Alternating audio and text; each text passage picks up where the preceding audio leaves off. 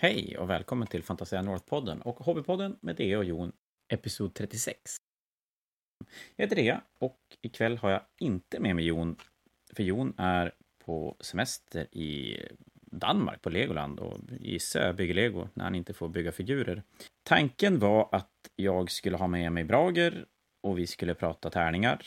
Det blev inte så för att både han och jag är gammal och teknikens under tillät inte så avancerade saker som poddinspelning. Det var väl, är väl nästan så att Hobbypodden var på väg att utebli den här veckan. Men det är ju tråkigt. Så nu sitter jag här själv, målar figurer och tänkte att vi ska göra ett försök att spela in en sån här podd med bara mig.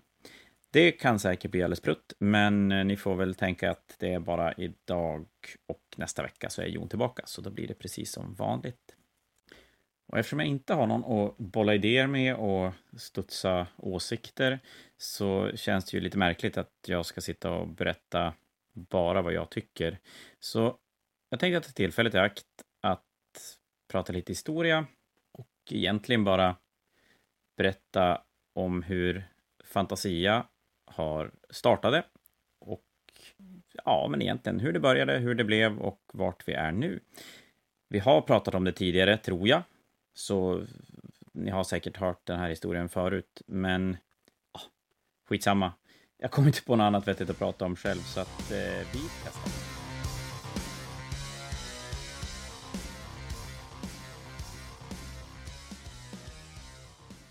Så, Fantasia är ju säkert som ni vet en sån här butik som säljer plastfigurer som vi målar. För i tiden var det väl inte bara plast, men nu är det ju typ bara plast. Och på tal om plast, jag höll på att glömma nu i all den här ensamheten att det är ju fredag och hobbypodd och då målar man figurer. För det gör man alltid på fredagar, hoppas jag i alla fall. Och för mig ikväll så står det två stycken Blood Knights på målarbordet. De är sprayade, lagt lite metall på och nu är det rött som gäller. För att målar jag inte lila, då målar jag rött. Och jag har lovat mig själv och några andra att lila ska ligga på... Eller ja, tyranniderna målas ju lite titt som tätt, men inga nya projekt som är lila. Och därför blir det röda Blood Knights för tillfället. Till vad som ska bli en Soulblight-armé. Jag har målat tio skelett och en vampyrlord och än så länge är det fruktansvärt roligt att måla. Passar min målarstil, eh, ja, egentligen hur bra som helst när det är mycket små kanter som jag kan edgelina, för det är väl kanske det jag gör bäst när jag målar figurer. Men ja, Fantasia och dess historia. Jag började spela Warhammer någon gång tidigt 90-tal, jag tror att vi pratar 92, 93. Eller jag började egentligen måla. Spela kom väl, ja, nästa, jag målade lite tidigare, men spela kom väl där vid den svängen också. Och innan jag kom igång ordentligt med spelandet så fick jag... Jag beställde figurer från Stockholm. Jag tror att det var Spel och sånt. Det kan även vara tradition. Det fanns, inte, det fanns ju några så här postorderfirmor på den tiden. Och internet var ingen grej, så att man hade sin papperskatalog som man satt och kollade i. Och jag, vad kan jag vara, 13, 14, 15 kanske? Ja, någonting sånt. I alla fall så var det rätt intressant att få mycket valuta för pengarna när man köpte figurer. Så det handlade både om att få många modeller för pengen och så kanske lite coola modeller. Det där med coola modeller var lite svårare för att de här papperskatalogerna hade inte så himla mycket bilder utan det var en, ja, det var massa namn och så sen stod det inom parentes hur många figurer som en sån här förpackning innehöll. Och så sen ett pris då självklart.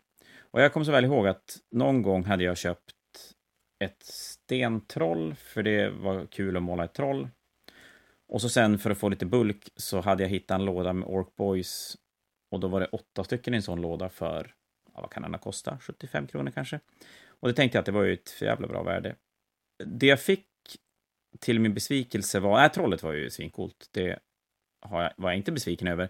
Men den här plastlådan, det var gamla Ork Warriors till gamla Fantasy. Och ni som har varit med och minst dem så var det fyra stycken med svärd och sköld och fyra stycken med pilbågar. Och de såg ju exakt likadana ut, de fyra. Och faktiskt ganska fula också. Eller ja, nej, jättefula till och med.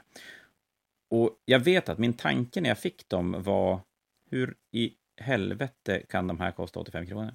Eller 75. Det är ju helt orimligt, för de är ju jätte, jättefula.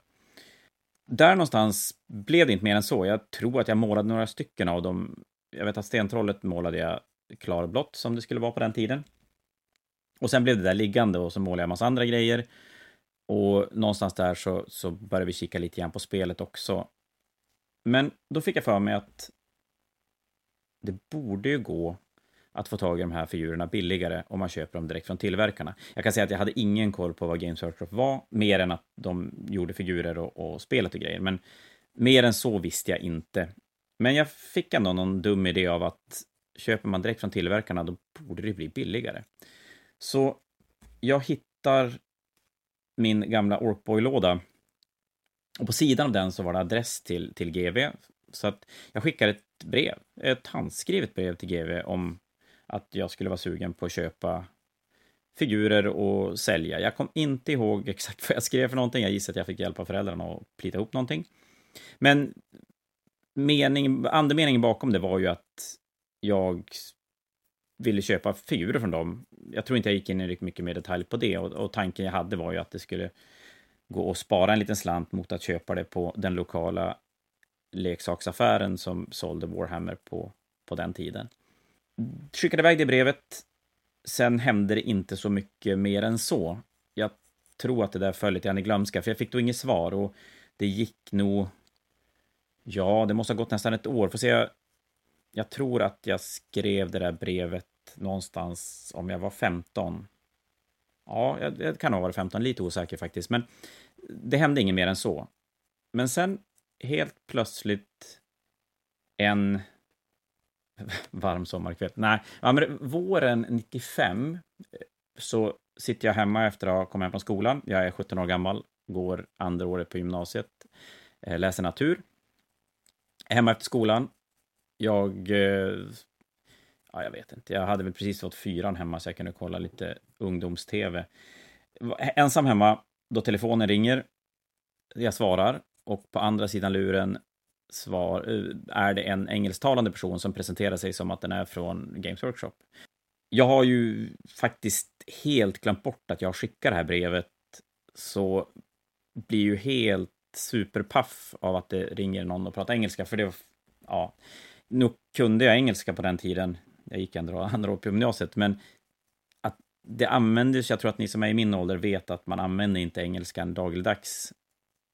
Vilket gjorde att det tog ju ganska lång tid för mitt huvud att ställa om sig från att sitta där och kolla på Red Dwarf och försöka göra någon typ av läxa till att försöka prata engelska med någon som ringer på telefonen.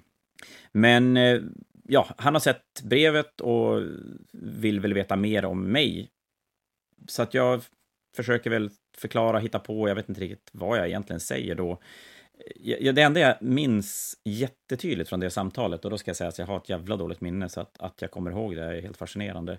Men det enda jag minns från det samtalet, det är att jag ska förklara att jag inte har en affär, utan att jag jag vet inte vad, men jag ska förklara att jag inte har en affär i alla fall. Och jag kan för mitt liv inte komma ihåg vad affär heter på engelska. Alltså ordet shop, det är bara borta.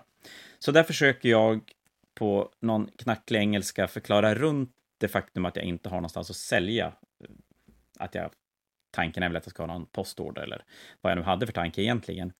Eh, men hur det var så kommer det uppenbarligen fram vad jag är ute efter och jag får en prislista med deras sortiment som jag kan beställa från. Jag fick även lite så här reklamblad och grejer som jag faktiskt har kvar än idag som är lite kul att titta på när det är ett A4-reklam om gamla fantasy och 40K och Epic. Tror jag att det är Blood Bowl är med också. Så att det som händer efter det är att jag bestämmer mig att snacka med lite kompisar och, och lite folk vid skolan. Och då ska vi säga så att det här är ju så, alltså det var inte så att man berättade för allt och alla att man höll på med plastfigurer eller tennfigurer och målade och sådär, utan det, det, var någonting som man inte riktigt skröt om. Det kanske man inte gör idag heller, men det är ju en helt annan accepterad hobby nu än vad det var i mitten på 90-talet. Men jag vet lite folk som håller på och lite kompisar som har börjat pilla lite grann på spelet tillsammans med mig. Och vi ska, jag sätter ihop en beställning På den tiden så var man tvungen att beställa sex av varje grej man skulle beställa. Så att jag får ihop en liten beställning av folk och lägger den till GV och lägger på då i stort sett fem av allting. Jag, jag kommer ihåg att en av de sakerna jag beställde var en, en Predator, den gamla med runt torn. Ja, men den som ser ut lite grann som till 30K nu, fast den var till 40K. Det är med Space Wolf Terminator med Cyclone Missile Launcher. Väldigt specifikt, det är en blister. Och så var det mer grejer också.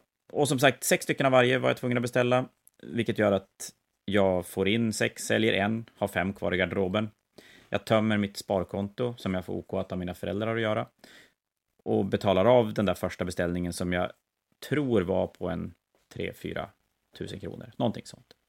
Problemet är ju att man var tvungen att beställa för någonstans den summan för att det skulle bli fraktfritt om jag inte minns fel.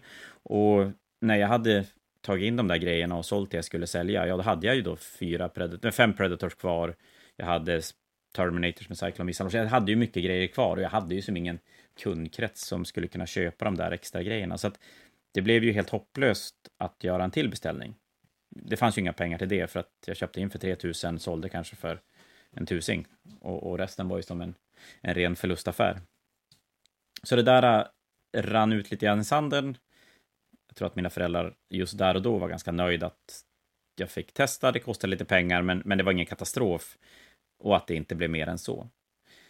Så det blev ingenting och vårt spelande tog fart ordentligt.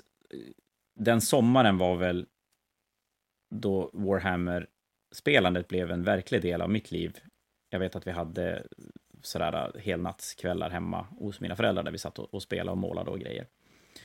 Men sen i september 95 så ringer GV igen. Och det här är ju då ett passerat kapitel för mig, så att jag tror att jag blir typ lika förvånad än en gång av att på random ringer det engelsmän och vill prata med mig. Och det de vill göra den här gången, det är att de vill berätta om sin juldeal som de har. Eh, den kallades Christmas Stock Order, har bytt namn lite grann under årens gång, men konceptet är detsamma. Det är att man beställer i september, men man betalar inte fakturan för, förrän i december. Normalt sett har de påbörjad månad plus 30 dagar som faktureringstid. Vilket är bra för, för att vara många återförsäljare. De flesta har man som mest 30 dagar på. Eh, men i alla fall, deras julorder innebär att man beställer i september och betalar i slutet på december för att kunna fylla på inför, inför julen. Eh, än en gång så får jag förklara då att jag, jag har ingenstans riktigt att sälja. Men de lägger ändå fram erbjudandet om att köpa i september och betala i, i december under den tiden har min bror, som är sju år äldre än mig, startat en gymklädaffär som hette Umeå Gymwear i den lokal som Fantasia startade i, eh, centralt i Umeå. Och vi pratade igenom det här och, och kommer fram till att jag kan hyra en del av hans lokal, en, en liten plutt längst bak i den här lokalen, skulle jag få hyra, vilket då tanken var att jag skulle kunna köpa in ett lager, inreda bakdelarna av, av hans butikslokal som en Warhammer-butik och driva den ja, men jag, jag, vet inte riktigt hur genomtänkt det där var, men tanken var att jag skulle driva den efter jag har gått skolan på kväll, eftermiddagar och kvällar och helger och sådär. Så att mina föräldrar OK att jag köper grejer för 30 000 så här i efterhand så tror jag att de kände att 30 000 det är vad de kan täcka upp när det inte funkar. Det var nog aldrig snack om om, utan det, det var nog när. Men jag var en ganska ivrig eh, tonåring med mycket visioner och idéer, så att någonstans där lyckades jag ändå sälja in konceptet att Andreas skulle absolut ha en Warhammer-butik och sälja Warhammer. Så att jag fick OK att, att ta in grejer för 30 000 fick jag som OK att, att göra. Så att eh, med hjälp av GV, för jag spelade inte Warhammer på den tiden, men bara 40K, så jag hade ganska dålig koll på, på Warhammer-sidan. Så att jag... Men jag, jag Nej, men just det, jag plitar ihop en order på 30 000 med det jag tycker är vettigt och skickar in. Får tillbaka den från GV och de bara, men det här är ju för lite. Kan ju inte beställa så här lite. Ska sägas även att säljaren på den tiden som jobbade åt GV hette Jonas Faring. Och ni som är lite bevandrad i figurspelsvärlden vet, och ni andra får väl veta nu då, att han är... Då jobbade han åt GV som säljare, sen gick han vidare till att jobba på Evermetal-teamet. Sen gick han vidare till att starta egen butik i Danmark som hette Fnatic, Giant Fnatic, någonting sånt. Även han som startade turneringskonceptet som jag plockade upp vidare i, i Fnatic-turneringen. Eh, och sen efter det så startade han Army Painter där han fortfarande är delaktig och drivande, även om de har sålt det till några andra ägare. Ja, i alla fall. Eh, han hör, hör, av, hör av sig till mig och tycker att 30 000, det är ju alldeles, alldeles för lite att börja med. Det går inte. Utan de slänger ihop en order som de tycker att det här är det man ska börja med. Det är bra grejer. Och den orden landar på ganska precis 100 000, strax under 100 000. Jag, jag vill minnas att det är så 98 500. Det var väl egentligen helt skitsamma. Men i alla fall så, så, är ju det så här, nej, det går ju inte. Eh, det fanns absolut inga pengar att täcka upp det när det inte skulle funka att betala den räkningen. Alltså, när inte jag hade sålt tillräckligt mycket för att betala den. Men då kom ju GW med den briljanta lösningen att men det är lugnt, för att allting du inte säljer får du skicka tillbaka. Och då ska sägas att jag är alltså 17 år gammal, har en enskild firma som, som, som har ju inga sådär Eh, kreditvärdigheter alls.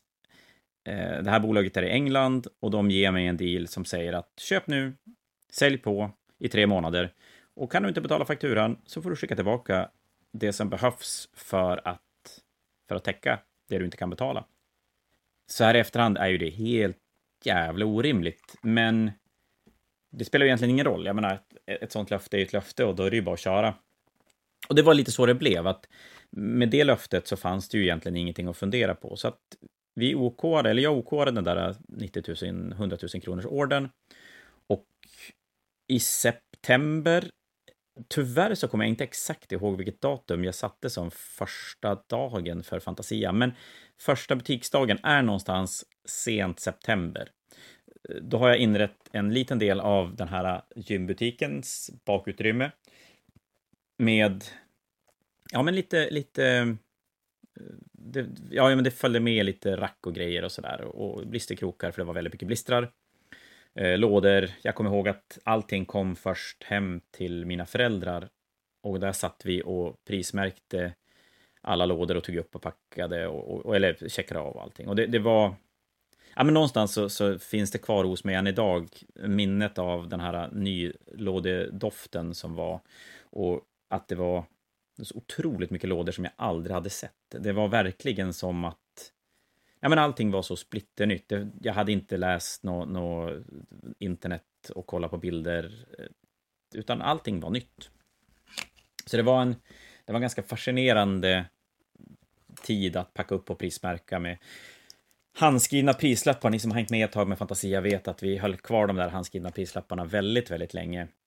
Kanske lite längre än vad man borde ha gjort, men i alla fall. Så handskrivna prislappar och, och sådär. Jag tror att den låda jag kommer ihåg mest var jätten. Gamla metalljätten.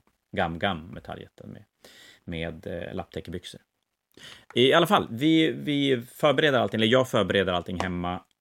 Och, och med hjälp av föräldrar så inreder vi den där lilla delen av, av gymbutiken till Fantasia vi hade suttit hemma, familjen vid köksbordet och resonerat kring namnet när jag skulle starta bolaget. Och då gör man så att man, eller på den tiden i alla fall, när man skulle starta eh, bolag, då skickar man in namnförslag och så hade man väl kanske två eller tre namnförslag. Och, och Fantasia var det första namnförslaget, vilket jag är jättetacksam för, för det har ju verkligen satt sig över åren och, och även om Fantasia officiellt nu heter Fantasia North så är ju det ändå som lite grann samma sak.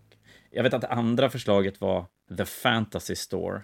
Jag är oändligt tacksam över att Fantasia inte var trademarkad av Disney eller någonting så att jag inte fick, fick igenom det.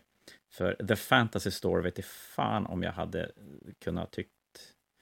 Eller om jag hade kunnat backat upp sådär 10, 15, 20 år senare. I alla fall, Fantasia är ett faktum där. Och eh, vi börjar som sagt att eh, inreda, inreda på, på den här gymbutiken och, och öppnar upp en, en vardag. Det är inte en helg, det är det enda jag minns. Och det som händer är, jag går ju fortfarande i skola, andra året på gymnasiet natur, så under dagen när jag går i skolan så håller min brorsa lite koll på figuravdelningen. Och jag kommer dit efter skolan är slut och så jobbar jag till klockan sex när vi stängde. Och så helger och lördagar så jobbade jag ju hela tiden på Fantasia. Närvaron i skolan för mig blev lidande kan vi väl lugnt säga av att det var mycket roligare att stå och prata och sälja plast och metallfigurer än att vara i skolan. Men skolan klarade jag av ändå.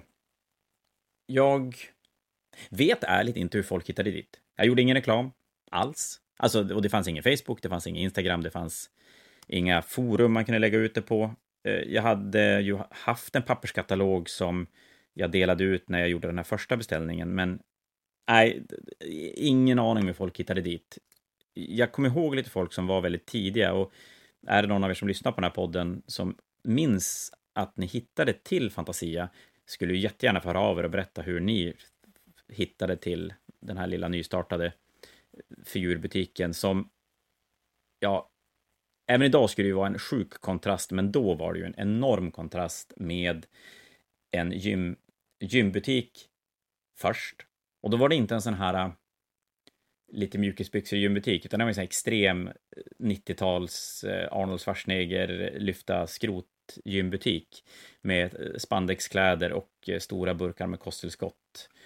Så klientellet som var där och de som passerade genom det där för att sen gå igenom en liten paintball-avdelning och komma till figurerna var ju oändlig. Kontrasten var ju, jag menar alltså det, det, det är ju som att ha en, en, en ja men det är ju typ som att sälja GV-grejer på ett gym. Alltså det är ju egentligen så dumt så att det ska ju inte funka överhuvudtaget. Och, men av någon jävla anledning hittade folk dit. Och framförallt är jag mest imponerad över att folk vågade gå igenom och gå dit vilket jag ju så här i efterhand är otroligt tacksam över och, och jag hade nog aldrig tänkt att, att man skulle göra om en sån där grej, för att jag tror att jag numera skulle vara så helt inställd på att folk skulle helt enkelt inte vilja gå dit, eller faktiskt ens hitta dit. Men eh, strunt samma, det funkade. Och när de här tre månaderna hade gått så hade jag sålt tillräckligt mycket för att betala den där 100 000 kronors fakturan och hade till och med gjort lite restocks och fyllt på med lite grejer. Det var ju inte så att dagarna var gigantiska och att jag hade kunnat levt på det då och då, utan men jag gick i skolan, jag behövde ju inte tjäna en...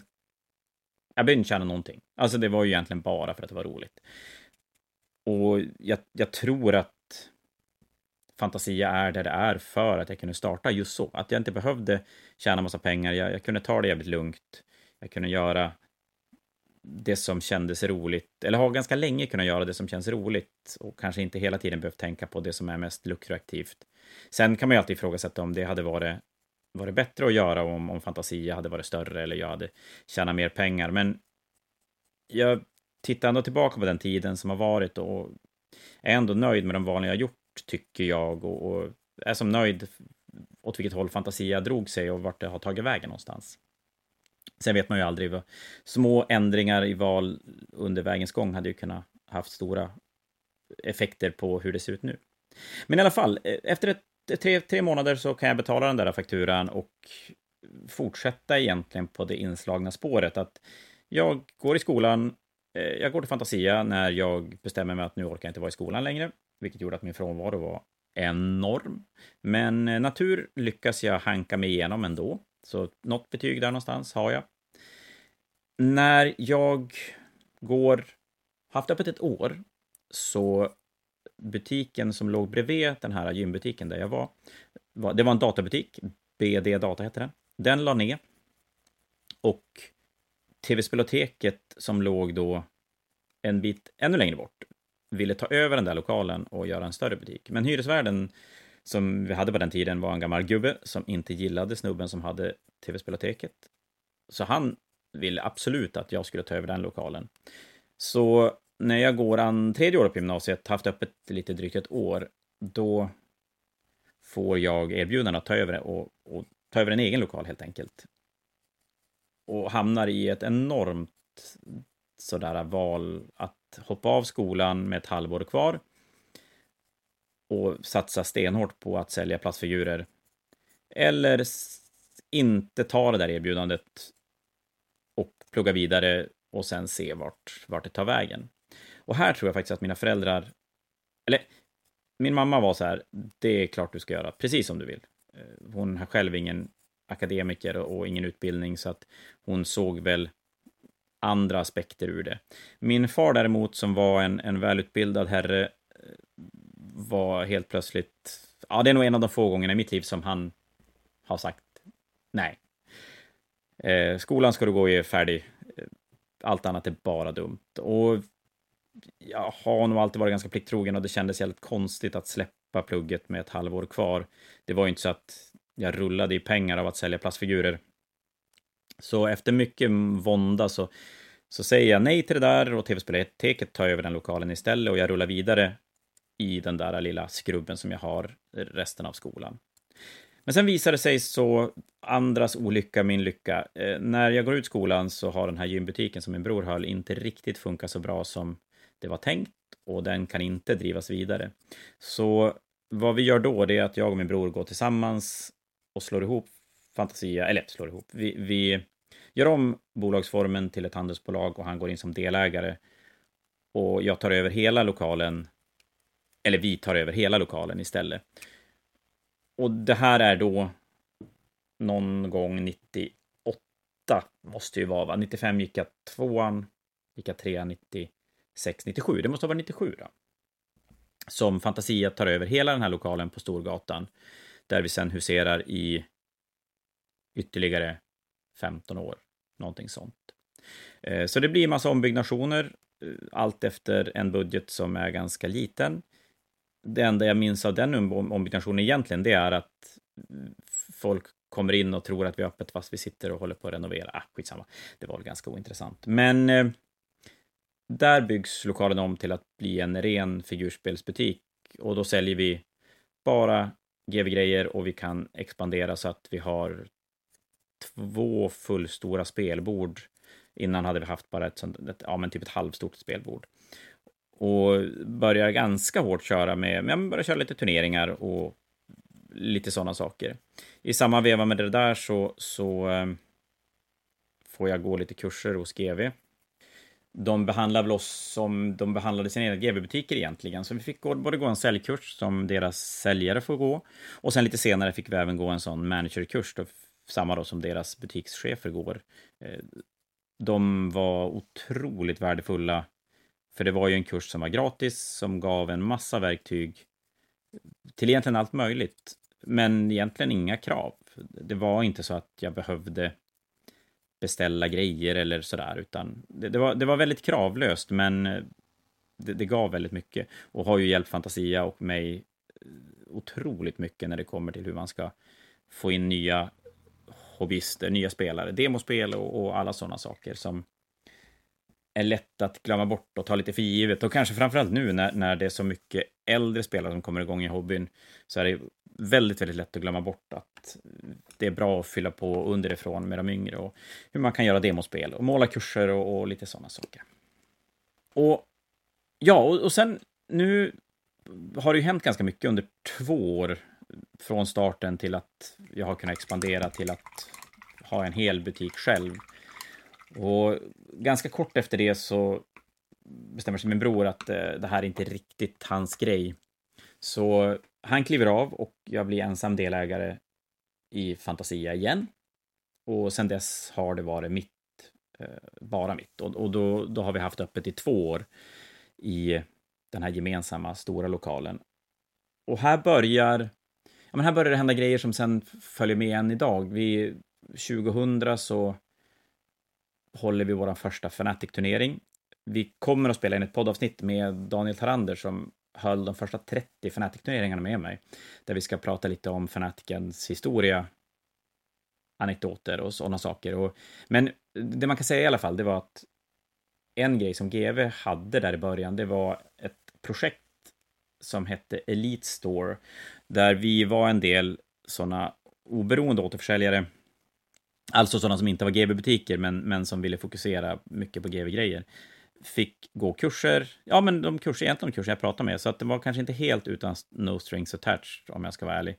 Eh, utan det, det, kom faktiskt lite krav som jag nu inser att jag glömde bort. Och en av dem var att vi skulle hålla en turnering per år. Och av någon anledning skulle den heta Fanatic. Eh, och det hade nog att göra med att hela det här projektet, eller hela det här, ja vad var det jag sa att det hette, ja men projektet som GW hade drevs av danskar och Jonas Faring då, som jobbade på GV tidigare, var, och hade nu egen butik och var med i det här, den här utbildningen. Och han höll turneringar som, som redan hette Fnatic, eller den hette Giant Fnatic, hette den. Och av någon anledning tycker då GV att vi ska hålla turneringar och de skulle hela, heta Fnatic. Att de just ska heta Fnatic är ju ganska, det var ju ganska löjligt. Att vi skulle hålla turneringar, det var bra, för det, det var det fanns inga sådana i... Det var konvent som fanns i Sverige. Det fanns ingen mer och, turneringar är, vet nu idag att det är otroligt, otroligt bra för hobbyn. Men i alla fall, jag väljer att lägga till Fantasia framför Fnatic för att göra en liten egen grej av det. Så där föds Fantasia Fnatic. Och sen håller jag den och, och, jag vet att jag tror att det är en annan butik som håller en sån eller om det är två andra. Men alla de rinner ut i sanden när det här projektet läggs ner men Fantasia Fanatic har ju rullat vidare sen dess och nummer 40... Wow, är det 44 eller 45 vi håller nu till hösten? Ja, någonting sånt. Vi återkommer till det i poddavsnitt sen.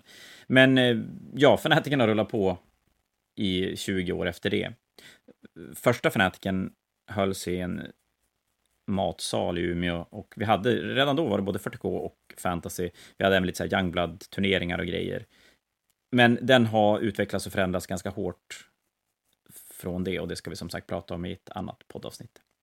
Eh, Fantasia fortsätter med, ja men vi börjar köra målartävlingar och eh, så här petar i olika produktsortiment. Jag vet att vi tar in, vi tar in War Machine där, relativt tidigt i Sverige. Spelet hade funnits en stund, jag hade varit lite, lite anti att plocka in det, men, men till slut så, så fick det bli så. Vi plockar in Frames of War när det är ganska nytt och, och testar, testar oss lite fram och tillbaka mellan olika spel. Men business blir ganska snabbt vardag. Det, det hålls turneringar, det, det är spelkvällar och, och sådär. Så, som man kanske förväntar sig av den här typen av butik som Fantasia är. Eh, sen rullar tiden på och vi skulle väl egentligen kunna spola fram... Nu ska vi se. 10, 12 år. 2012. Ja, för under de här första 17 åren så är vi kvar på samma ställe. Nej, vänta nu. Nu är jag nog så att jag missar lite grejer. Jo, så här. 2000, 2000 så har jag, jag har haft idéer på att starta fler butiker. Och GV har varit på med ganska mycket, för att Sverige var inte så himla vältäckt med butiker som ville satsa på figurspelen. Eh, det fanns självklart butiker som sålde Warhammer tillsammans med brädspel och Magic och, och tv-spel och allting sånt. Men det är klart, jag som bara hade figurspel stack ut ganska mycket. Jag, det, det, var nog till och med, jag, jag, skulle nog till och med sträcka mig till att säga att det fanns ingen butik som Fantasia i Sverige under slutet på 90-talet, tidigt 2000. Alltså, då menar jag då ingen butik som bara säljer GV-grejer. Eller förlåt, bara säljer figurspelsrelaterade grejer.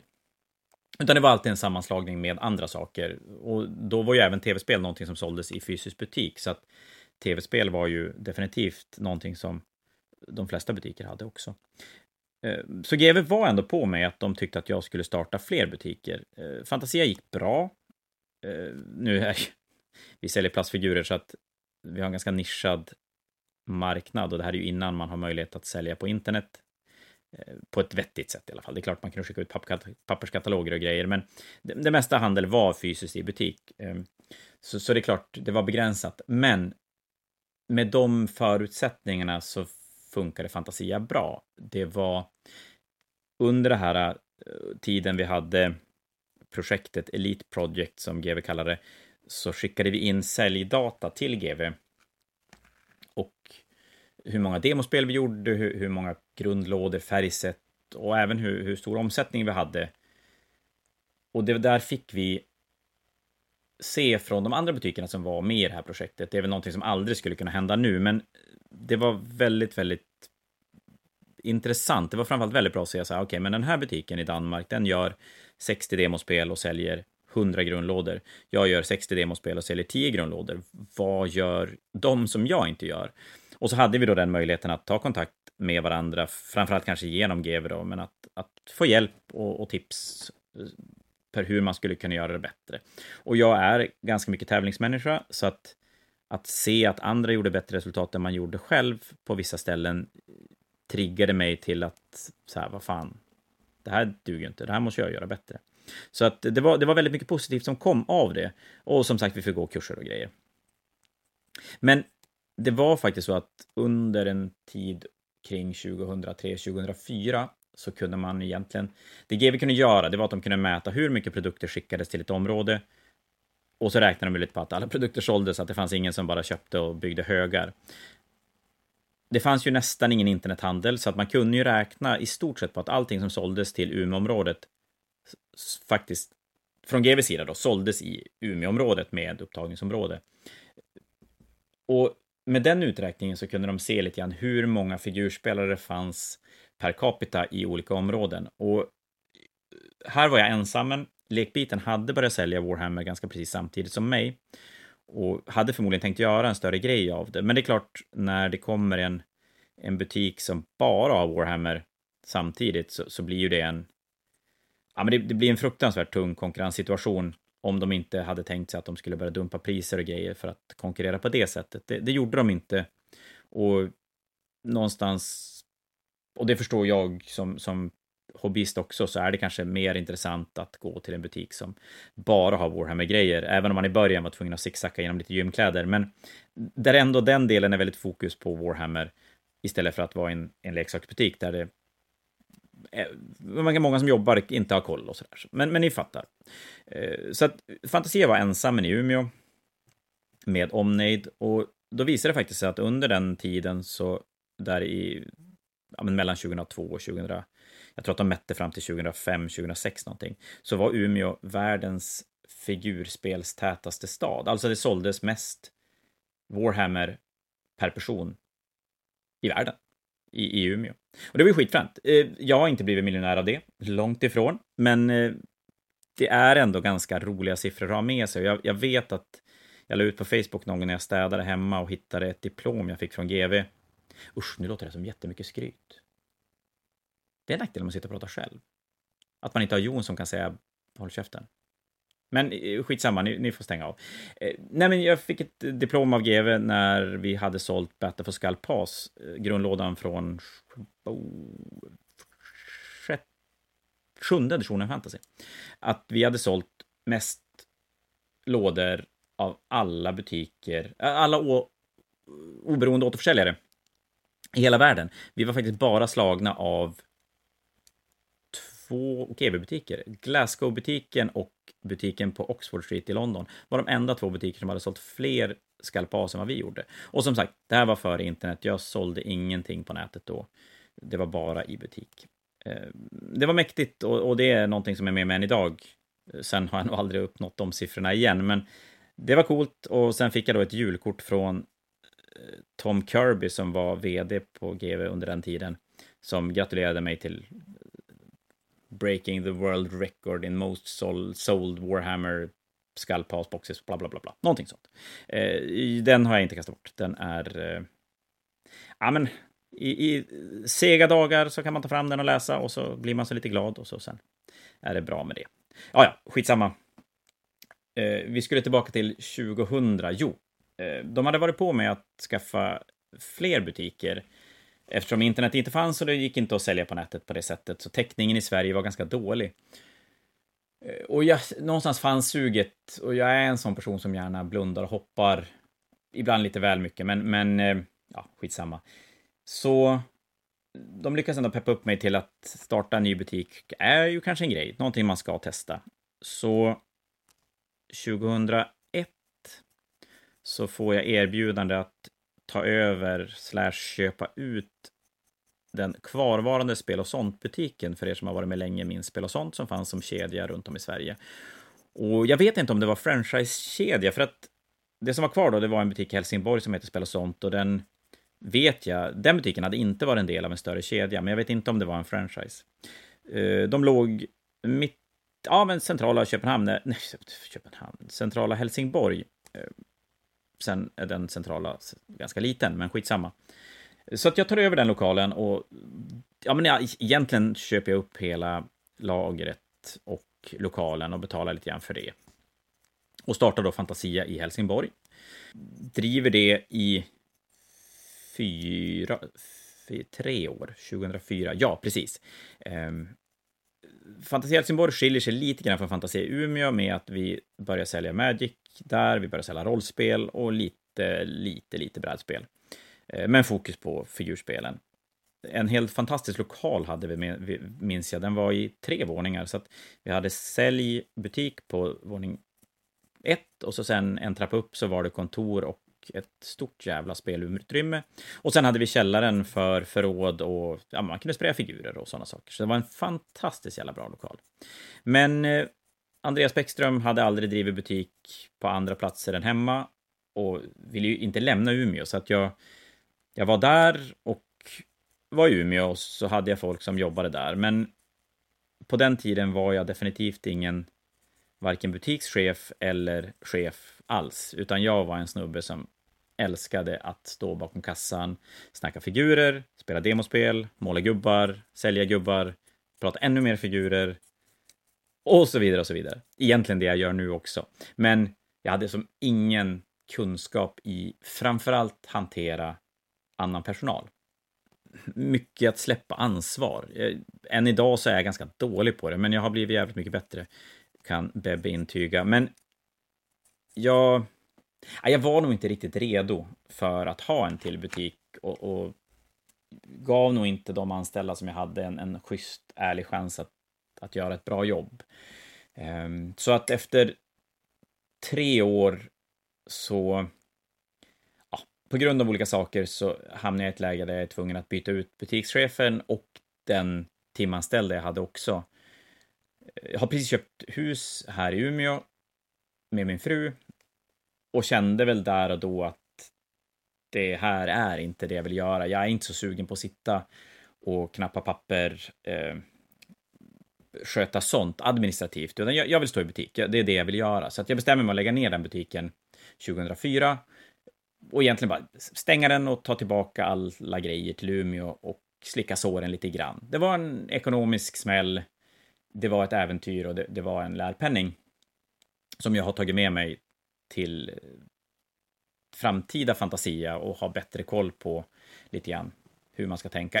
Okej, ibland så gör jag ju snedsteg fortfarande, vi kommer att komma till det snart, men jag lärde mig en hel del.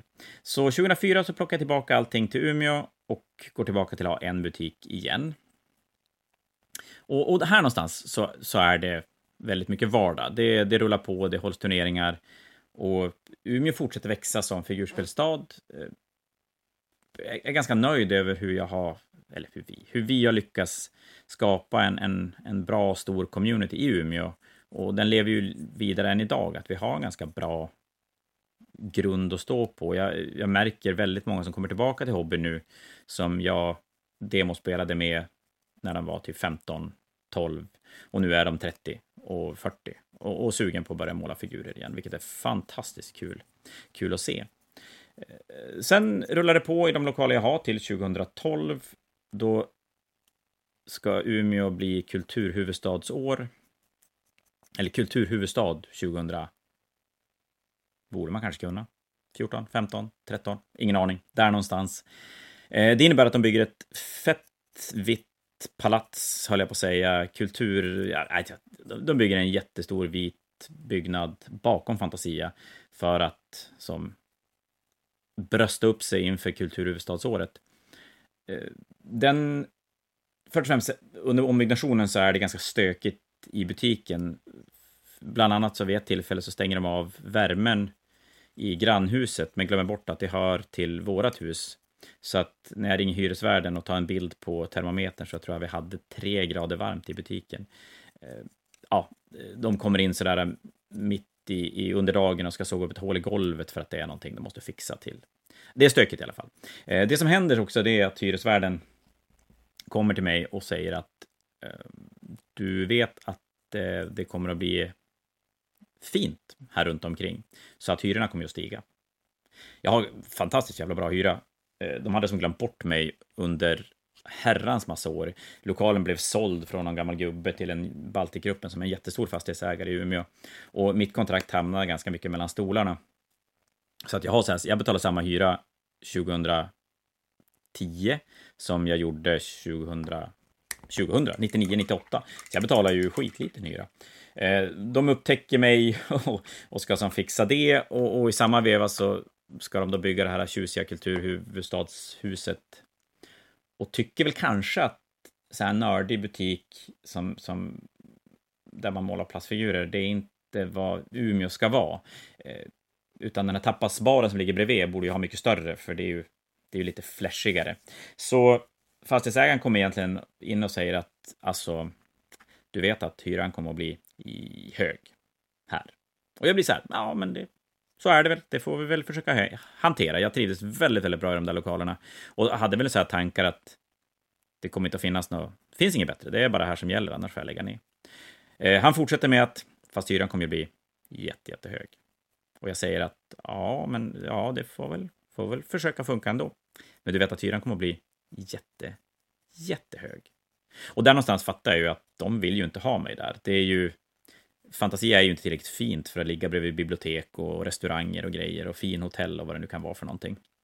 Så det slutar egentligen med att de eh, är tvungna att köpa ut mig från lokalen för att bli av med mig. Eh, så det gör de. Eh, Baltigruppen blir då skyldig att hitta en likvärdig lokal eftersom de vill säga upp mitt kontrakt som inte är ett rivningskontrakt. Eh, det lyckas de inte med, men jag själv hittar den lokal vi är i idag, i Sagagallerian, som är en liten, liten galleria i Umeå. Och istället då för att de hittar en lokal åt mig så får de ersätta mig med vad det kostar att ja, flytta, inreda en ny lokal. Vilket det kändes surt att flytta då, men det var ganska nice att kunna gå till Baltigruppen och säga hej, ja, men jag vill ha 200 000 för att renovera ny lokal, vilket är ju pengar jag aldrig någonsin hade kunnat lägga på att renovera eller göra om Fantasia för. Alltså det, det, finns inte ens på kartan. Men jag kunde med de pengarna sätta in ordentlig belysning, så istället för så här sunkiga lysrör så fick jag ordentliga spottar och, och sådana grejer. Så 2012 så tar Fantasia sitt pick och pack och flyttar till då Saga-gallerian, till en lokal som är, ja, vad kan den vara? Den kan vara 10 kvadrat mindre än vad jag hade innan. Och just där, det här var precis innan butiksdöden slår till i Sverige med full kraft. Så det fanns typ inga andra lokaler i Umeå. Alltså det var fullsmetat överallt. Eh, den här lokalen var ju egentligen lite för liten för att jag fick så här klämma in ett spelbord och ett halvrisigt målarbord.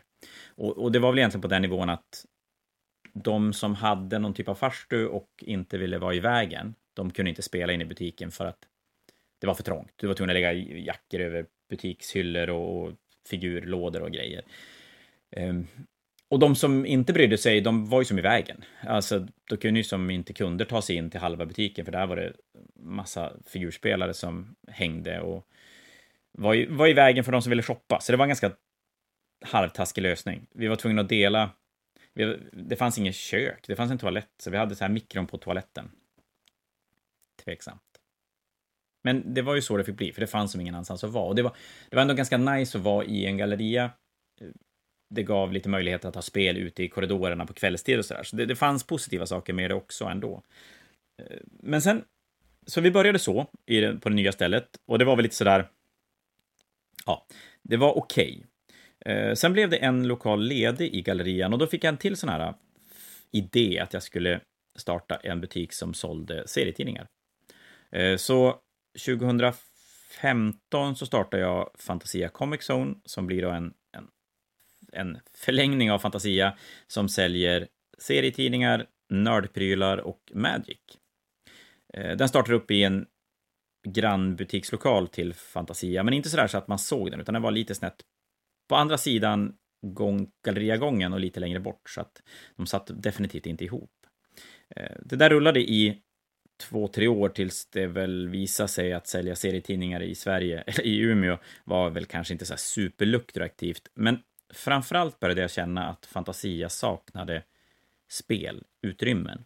Att någonstans det här, det jag vill att Fantasia ska stå för, sammanhållningen, att, att vi gör den här hobbyn tillsammans, att man sitter inte hemma framför datorn och konsumerar hobby, utan man, man målar hemma, men man umgås med andra också. Man spelar tillsammans, man, man kanske träffas och målar och sådana saker. Och det där är ju väldigt svårt att göra när man inte kan erbjuda det själv. Och rent försäljningsmässigt så blir det ju också att jag har ju väldigt svårt att säga att det är klart du ska handla Fantasia, men jag erbjuder ingenting. Eh, jag har ingen plats för dem att komma och spela, så de spelar hemma. Eh, det finns ingen plats att sitta och måla. Och sådana här grejer gjorde vi inte på den tiden. Det fanns inga poddar och grejer. Eller det fanns ju, men jag var ju inte sån. Jag var ju inte tillräckligt cool. Så det som händer efter två år av den här Comic Zone, en, en kombination av att det kanske inte riktigt var superduper värt det och att behovet och suget efter att kunna erbjuda ordentliga spelutrymmen blev för stort. Så då la jag ner den där serietidningsbutiken, eller jag slog ihop den med Fantasia. Så att jag tog alla serier, nördprylar, Magic och slängde in det på Fantasia. Och där har vi en liten sidohistoria. Jag hade sagt att Fantasia skulle aldrig sälja Magic. Aldrig. Eh, det var ju att säga mycket. Men jag tröstar mig i alla fall med att det var inte Fantasia Fantasia som startade början med Magic, utan det var Fantasia Comic Zone. Sen blev Fantasia, ja, sen blev det Magic på Fantasia. Och det är ju faktiskt kul, men det kan jag ju inte erkänna jättehögt. Eh, oavsett, Comic Zone slogs ihop med Fantasia och det blev trångt in i helvete in i butiken, men jag fick ta bort spelbordet och istället använda Comic Zone spellokalen till att inreda det vi valde att kalla Battle Bunker, som ni säkert känner igen från GVs koncept också, vilket är helt enkelt en spellokal. Eh, vi lyckades ha den då fristående från butiken, vilket gav massor av fördelar i att folk kunde sitta kvar fastän butiken var stängd. Gallerian eh, låses utifrån så att du kan sitta kvar, du kan ta dig ut, men du tar dig inte in. Så att vi behövde som inte ha någon riktigt ansvarig som kände att de behövde ta ansvar för pengar, lager, sådana saker. Eh, och det var en jävla lyckträff, måste jag säga.